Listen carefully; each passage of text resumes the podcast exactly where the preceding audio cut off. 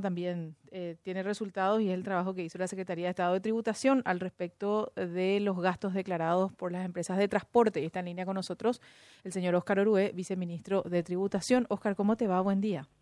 Buen día, Cintia. Buen día también para Benjamín y para toda la audiencia de Universo. Hola, Oscar. ¿En qué consistió, viceministro, el trabajo y qué es lo que detectaron en concreto? Bueno, básicamente nosotros hicimos el control a, a 20 empresas eh, de las que reciben subsidio y eh, bueno, lo que hasta el momento se encontró y eh, ya prácticamente está terminando la fiscalización es, o sea, mejor dicho, el control es eh, una diferencia de 11 mil millones de guaraníes, ¿verdad? Eh, eh, en relación a la base imponible.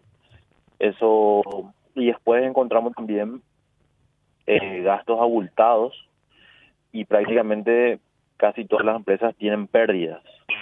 Entonces, eh, en realidad nos llama un poco la atención eso y eh, se está haciendo justamente ahora eh, el contraste con otras eh, informaciones que estamos teniendo y bueno, y seguramente ellos también van a, hacer descargo posteriormente de, todo esto que, se, se halló y eh, después vamos a aplicar las sanciones correspondientes en base a lo que establece la ley.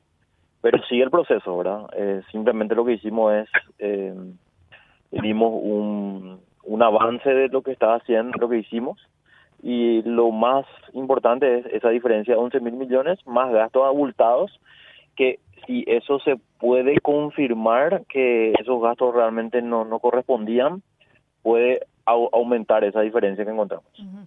¿Estos 11 mil millones en qué concepto son, Oscar?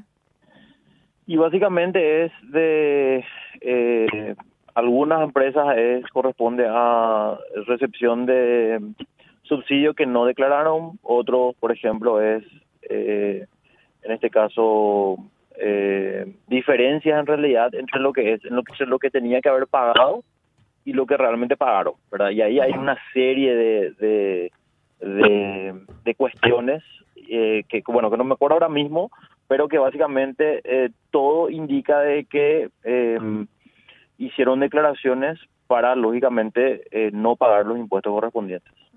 Pagar menos impuestos.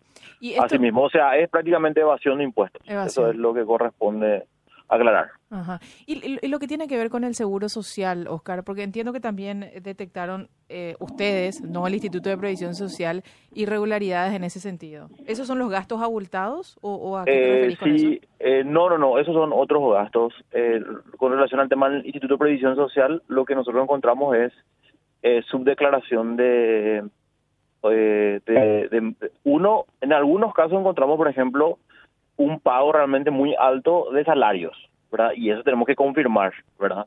En otro encontramos, en otros casos encontramos que no están inscritos todos los los eh, los empleados y lógicamente teniendo en cuenta eso hay eh, también evasión hacia el Instituto de Previsión Social. Uh -huh. Esto implicaría que no estén cumpliendo con, con las obligaciones sociales de, pago de IPS y pago de personal. Así mismo. Así mismo, sí, cor, así mismo. Y esto, esto de, de, de la evasión, eh, Oscar, eh, es instancia administrativa, pero ustedes derivan esto al Ministerio Público o cuál es el procedimiento que se hace? No, en esta instancia todavía no, ¿verdad? Vamos a finalizar y, y, va a terminar el proceso administrativo para poder derivar al Ministerio Público por el caso de evasión de impuestos propiamente. Ahora, sí. por... Eh, ¿El, ¿El, cobro del subsidio? Eso ya vamos a remitir al sub, a la subsecretaría de transporte, en este caso al viceministerio de transporte, uh -huh. para que ellos en el ámbito de su competencia apliquen también las sanciones correspondientes. ¿Y qué, qué, es lo que correspondería, Oscar, que estas empresas dejen de cobrar el subsidio? Eh, bueno, eso realmente el viceministro de transporte es lo que tiene que, que, que, informar, ¿verdad? Yo desconozco un poco el, el ámbito de, de aplicación de, de, de aplicación de, del otorgamiento de las licencias eh, o los itinerarios que da el viceministerio de Transporte para esas instituciones, o sea, para estas empresas. Qué increíble. ¿Y estas 20 empresas que, que ustedes analizaron fueron eh, aleatorios o en base a, a, denuncias? No, nosotros hicimos, no, no, no, nosotros hicimos en base a los que, de todos los que reciben subsidio, fiscalizamos, o en este caso hicimos un control de las casas, son 47, un poco más, uh -huh. eh, o menos, no, no recuerdo bien el, la, la, cantidad total, pero de, de todo el universo de empresas que reciben subsidio, solo eh, 20 son las que encontramos diferencias. y a las 20 se comenzó a hacer un control más exhaustivo y bueno, eso derivó en esta diferencia que estamos encontrando, eh, más la cuestión de del salario ¿verdad? De, los empleados y bueno, eh, una vez que finalice todo eso vamos a empezar a aplicar las multas correspondientes. ¿Cómo se entiende esto de las declaraciones de, de pérdida, Oscar? ellos hablan y lloran miseria. Sí, sí. Lo, que pasa es que, Cintia, em, creo que cualquier persona que se dedica a una actividad empresarial o comercial, eh, yo creo que el primer año a lo mejor, bueno, puede perder, ¿verdad? Pero eh, todos los años perder dinero nos parece muy raro, ¿verdad? No cuadra. no cuadra, debería dejar de, operar si es que cada año tiene, claro, hay que cambiar de rubro, hay que dedicarse a otra cosa si es que cada año tenemos pérdida, ¿verdad? Entonces, eso es lo que me llama mucho la atención y bueno, en base a eso es lo que se está viendo, esos gastos abultados. Mm. Porque si, si se corrige y se verifica si esos gastos realmente no son abultados tal, como declararon, eso lógicamente va a incrementar esa diferencia, por lo tanto la base imponible de impuestos va a ser mayor. Por lo tanto, al final van a terminar pagando más impuestos. Mm. Barbaridad, qué gente. Eh, por otro lado, Oscar, cambiando totalmente de tema, una curiosidad que tengo. Eh, ¿Tu nombre sonó en alguna de las listas para el gabinete del, nuevo gobierno electo? ¿Te propusieron algo, mantenerte en el cargo? Mm, hasta el momento no hablé con nadie eh, de ese tema. no, no hay absolutamente nada. Lo único que yo me reuní es con la persona que es que designó el presidente electo que la doctora Lea Jiménez, bueno, que ella fue ministra de Hacienda también. Entonces empezamos a hablar de solamente del tema tributario, pero no hay ninguna propuesta de, de, ningún cargo ni de mantenerme en el cargo, absolutamente.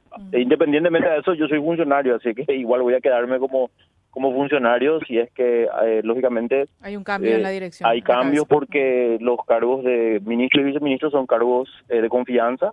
Entonces lógicamente sabemos que estamos expuestos a eso. Entiendo. Y esta reunión con la doctora Lea que, que mencionás fue por algún tema en particular no, no, fue por el tema ya, los avances para una vez que había la proclamación para ya empezar a trabajar. Todavía no le pasamos ninguna documentación, solamente tuvimos un diálogo respecto a, al avance de la reforma tributaria, a los proyectos y bueno, eh, creo que fue muy interesante, ¿verdad? Porque bueno, ella también se actualizó respecto a todo lo que hicimos estos cuatro años. Perfecto. Gracias por la información, Oscar. Como siempre, muy amable. Que tenga Gracias, Cintia. Gracias también, Benjamín, a toda la audiencia. Hasta luego, señor. Oscar Orué, viceministro de la Subsecretaría de Estado de Tributación, el resultado de este trabajo que aplicó.